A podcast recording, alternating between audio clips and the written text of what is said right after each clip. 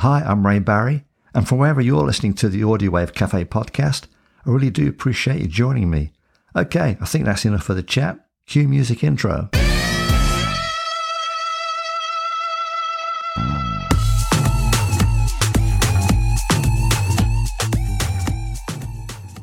I've been producing this podcast for over a year now, and what a journey. It's a real privilege to have met so many amazing, interesting musicians. And in this little corner of England, music creativity is thriving. There are so many people from a very wide age group writing and producing music. And post COVID, the live music scene is picking up with the return of enthusiastic audiences. It almost makes me go all warm and fuzzy. Anyhow, coming up on this episode, my guest is singer songwriter Chrissie Dux. First, I bring you the latest music news and views, and I shine a spotlight on Amy Winehouse's classic album, Back to Black. Oh, and also be playing The Liar and the Fool, a track written and recorded by Chrissie. Uh, let's move on.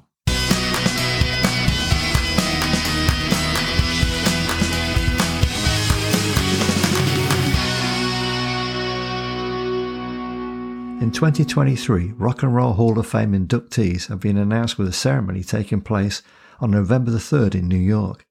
They are Sheryl Crow, Kate Bush, Missy Elliott, Willie Nelson, George Michael, The Spinners, and Rage Against the Machine. Now there's an eclectic mix of artists and music genres. George Michael's posthumous award is particularly poignant, as this year is also Wham's 40th anniversary, with Netflix bringing out a Wham documentary and also a reissuing of the band's records. George Michael was a phenomenal talent, with his success skyrocketing when he went solo after Wham's demise in 1986. George Michael died on Christmas Day in 2016. Ozzy Osbourne has quashed reports from various media outlets that he was retiring from touring.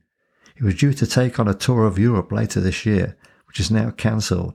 Ozzy, though, is still suffering from a spinal injury and other health related issues, but is determined to perform on stage again, even if he is in a wheelchair, taking inspiration from Axl Rose, who performed seated on a throne with Guns N' Roses in 2016.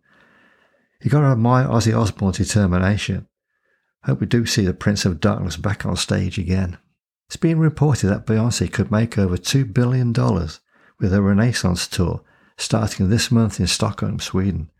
The 57 date tour finishes in September in New Orleans. This will be the highest grossing tour in history. The previous record was held by Elton John's Farewell Yellow Brick Road tour, which grossed less than $1 million, and that was from 293 concerts. I wonder if Beyonce needs another roadie. I'm free and cheap. Oasis rhythm guitarist Paul Bonehead Arthurs has said he and bandmate Liam Gallagher would turn down an offer of a knighthood.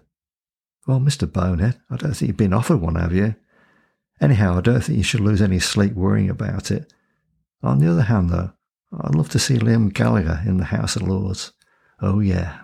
Finally, Noel Gallagher, former singer and guitarist in Oasis, blames TV shows Friends and the rise of coffee shop culture for the decline in music sales, saying people in coffee shops sit around in sweaters, drinking overpriced coffee and talking nonsense, that they are happy to spend money on coffee but won't buy music. Come on now, Noel, the problem with record sales is a more complex issue. Anyway, didn't the British rock and roll scene basically get its start at the 2i's Coffee Bar in London Soho in the 50s? Yep, I think so.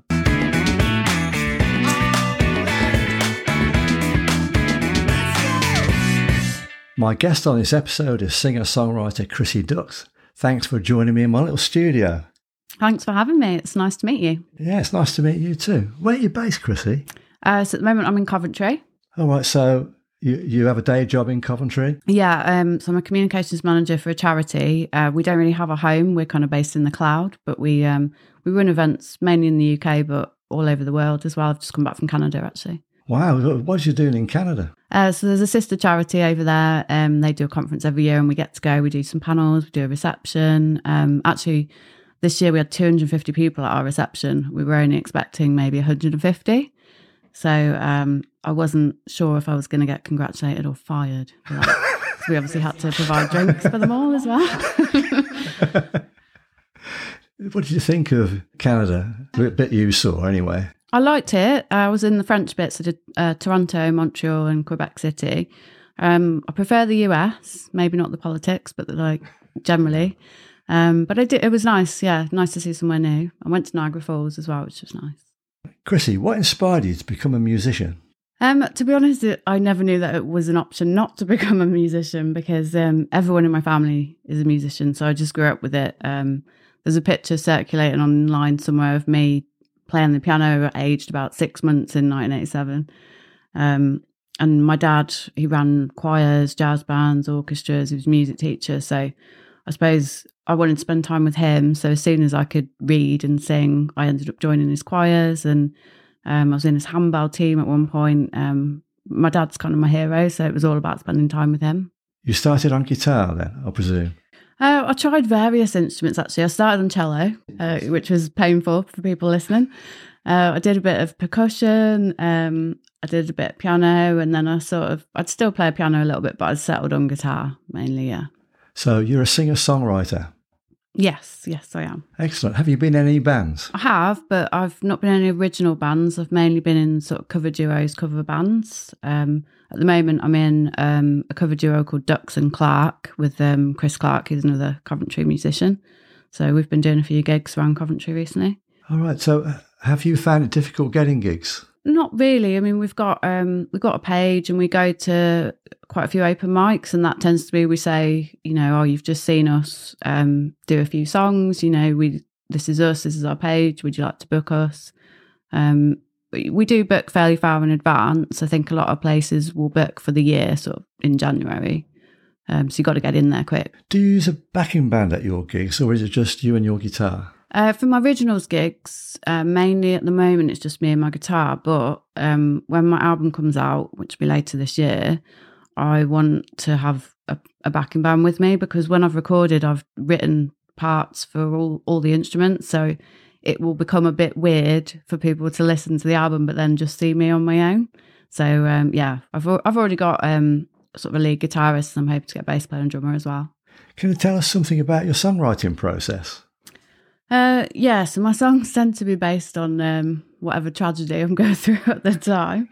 Um, I don't write many happy songs. I make sure there's one on each album, but um, so I sort of have a, a topic, if you like, that's going through my head. Um, it's my way of expressing myself, I suppose. So I'll have I'll have the topic, and then maybe I'll noodle about a little bit on a guitar, and then it either happens or not. It's kind of I'm not going to say it's magic, but you know, you either write something or you don't. I've got tons of unfinished songs where I've had maybe a chorus, but I haven't got a verse. Um, with my current single, The Liar and the Fool, I think I had the chorus maybe two years before I wrote the rest of the song and I'd parked it and just thought, I'm never going to have a verse for this. And then suddenly I came back to it and finished it off. What reaction have you had to your song release, The Liar and the Fool? Pretty good. Um, it's been played on BBC, Coventry, Warwickshire quite a bit. The funny thing about it though is everyone seems to really like the um, the guitar solo about two thirds of the way through, and that's the one bit that I didn't. It is good. yeah, no, it is good. I agree, but um, it's just quite funny. That's what people mention.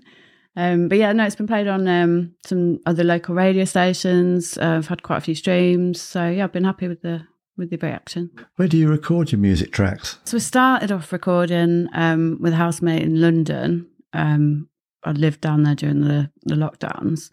But now I'm working with um, Chris Clark, who I mentioned that I'm also in a cover duo with. So he used to work at Woodbine for a long time, um, and he's also a performing arts teacher. So um, he does all the music tech side. But because I'm an independent artist, I can kind of do a bit more what I want. So I like working with him because I retain a lot of control over my stuff. On your Twitter page, it says you're a mental health survivor. Has music helped you? Um, yeah. Uh, so I've had mental health issues for a long time. Um, but it used to be a lot more of a taboo subject to talk about. So when I was first really, really struggling, um, you know, it wasn't a thing where you thought, oh, I might have depression. I kind of didn't know what was wrong with me. But I listened to bands like um, Pearl Jam and Soundgarden, um, bit of a grunge girl, and the lyrics really resonated with me and made me feel probably a bit less alone, I suppose. Um, so when Chris Cornell died, uh, I took that really hard because it's kind of like I've been looking up to this person who survived a lot of mental health issues themselves, and then suddenly it's like, oh, if he can't do it, maybe I can't do it. And I did have quite a you know a long period of struggling after that as well. It's nice. I sometimes have people coming to me with their own mental health issues because they know that I've struggled and I've been quite open about it because I think it's nice that you can talk about it now. Um, so I feel like I've been able to help some other people. Where can people find your music? Uh, so you can find it on uh, all platforms. I know people use that term, but because I'm a bit of a Luddite, I'm originally from the Isle of Wight. Um, I don't really know what that means apart from it's definitely on Spotify, Amazon, iTunes, all the main ones. But I think my, when I lo- upload it to my distributor, it says it's going to over 150 places. So um, yeah, I so I definitely couldn't name all of those, but yeah, I guess you can find it anywhere that you get your music online. Once my album comes out, that I'll be doing CDs for that, which is more my level.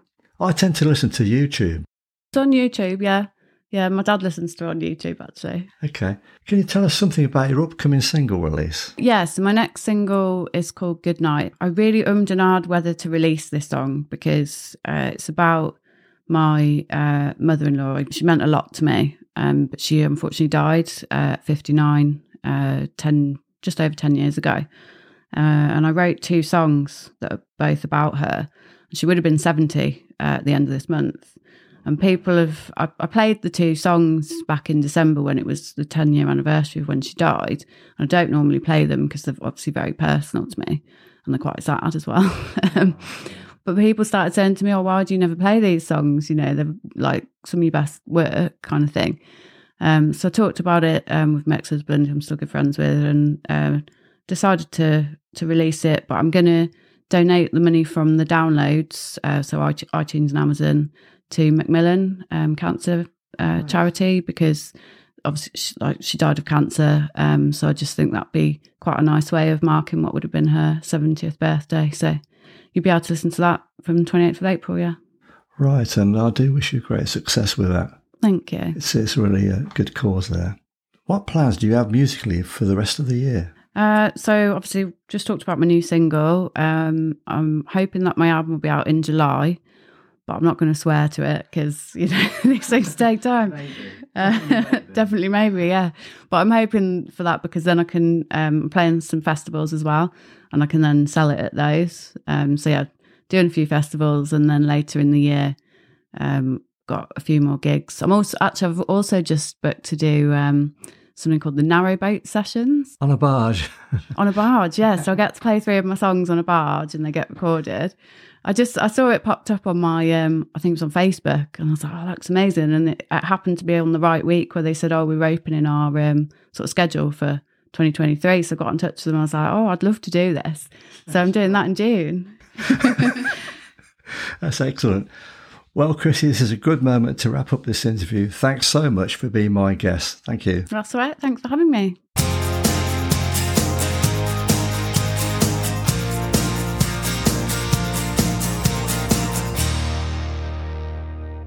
Amy Winehouse was 22 years old when she recorded her second and last album, Back to Black. Produced by Mark Ronson and Salaam Remi, Amy took inspiration for the album's 11 songs from 60s girl group The Shirelles and the music of Motown and Stax. Her angst-filled lyrics, she admitted, were drawn from her tempestuous relationship with Blake Fielder Civil, her one-time husband. The album was recorded at Chung King and Daptone House of Soul Studios in New York, with finishing touches and mastering done at Metropolis Studios in London. Interestingly, Mark Ronson chose Daptone in Brooklyn primarily as it was a fully equipped analog recording studio as both Ronson and Winehouse wanted a vintage 60s feel that they both felt was needed on the album. Incidentally, the studio's in-house soul funk band, the Dap Kings, provided the backing to all the tracks recorded there, including Rehab and You Know I'm No Good. The album was released on the Island record label in October 2006 in the UK, topping the charts in January 2007. It took longer for the album to take off in America, but eventually turned platinum by July of that year. With the release of several singles taken off the album over the coming months, the album stayed in the charts for a long time on both sides of the Atlantic. At the 50th Grammy Awards in Los Angeles in 2008, the album won five Grammys, and Amy Winehouse went on to win numerous awards in the coming years. The album has been certified 11 times platinum by the British Phonographic Society. On the 23rd of July 2011, Amy Winehouse died from accidental alcoholic poisoning she was aged 27. Being released on the 31st of August this year is a hardback book called In Her Words, a compilation of Amy Winehouse's handwritten lyrics, photographs, and journals, available on pre order on Amazon and various online sites. Salaam Remi retired from producing music in 2022, and his current project is titled Museum, a curated collection bringing together art, music, and technology. Mark Ronson is still producing music for artists such as Lady Gaga and Miley Cyrus. Today, the Back to Black album has cemented its place as one of the top iconic albums of all time.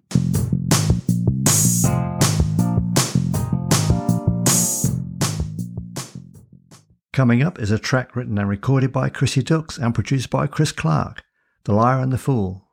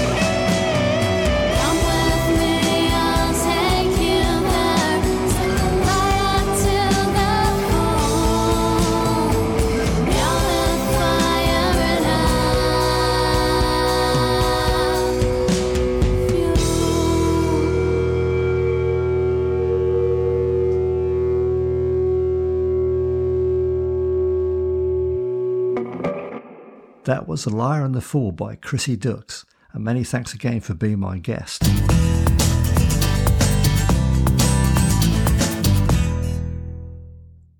The original 80s darkwave industrial band Attrition reformed in February 2022, performing across the UK at shows and festivals.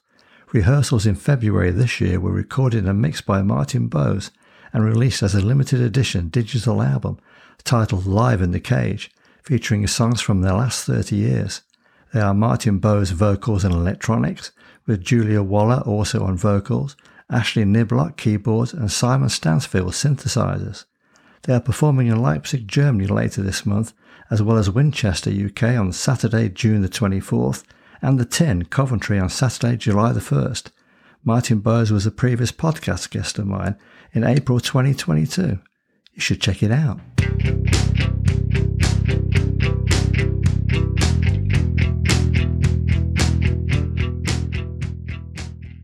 On the next episode, my guest will be Kenilworth singer songwriter Daniel Barry. I think that's all for now. Uh, yeah, it is. I'm done. Till next time.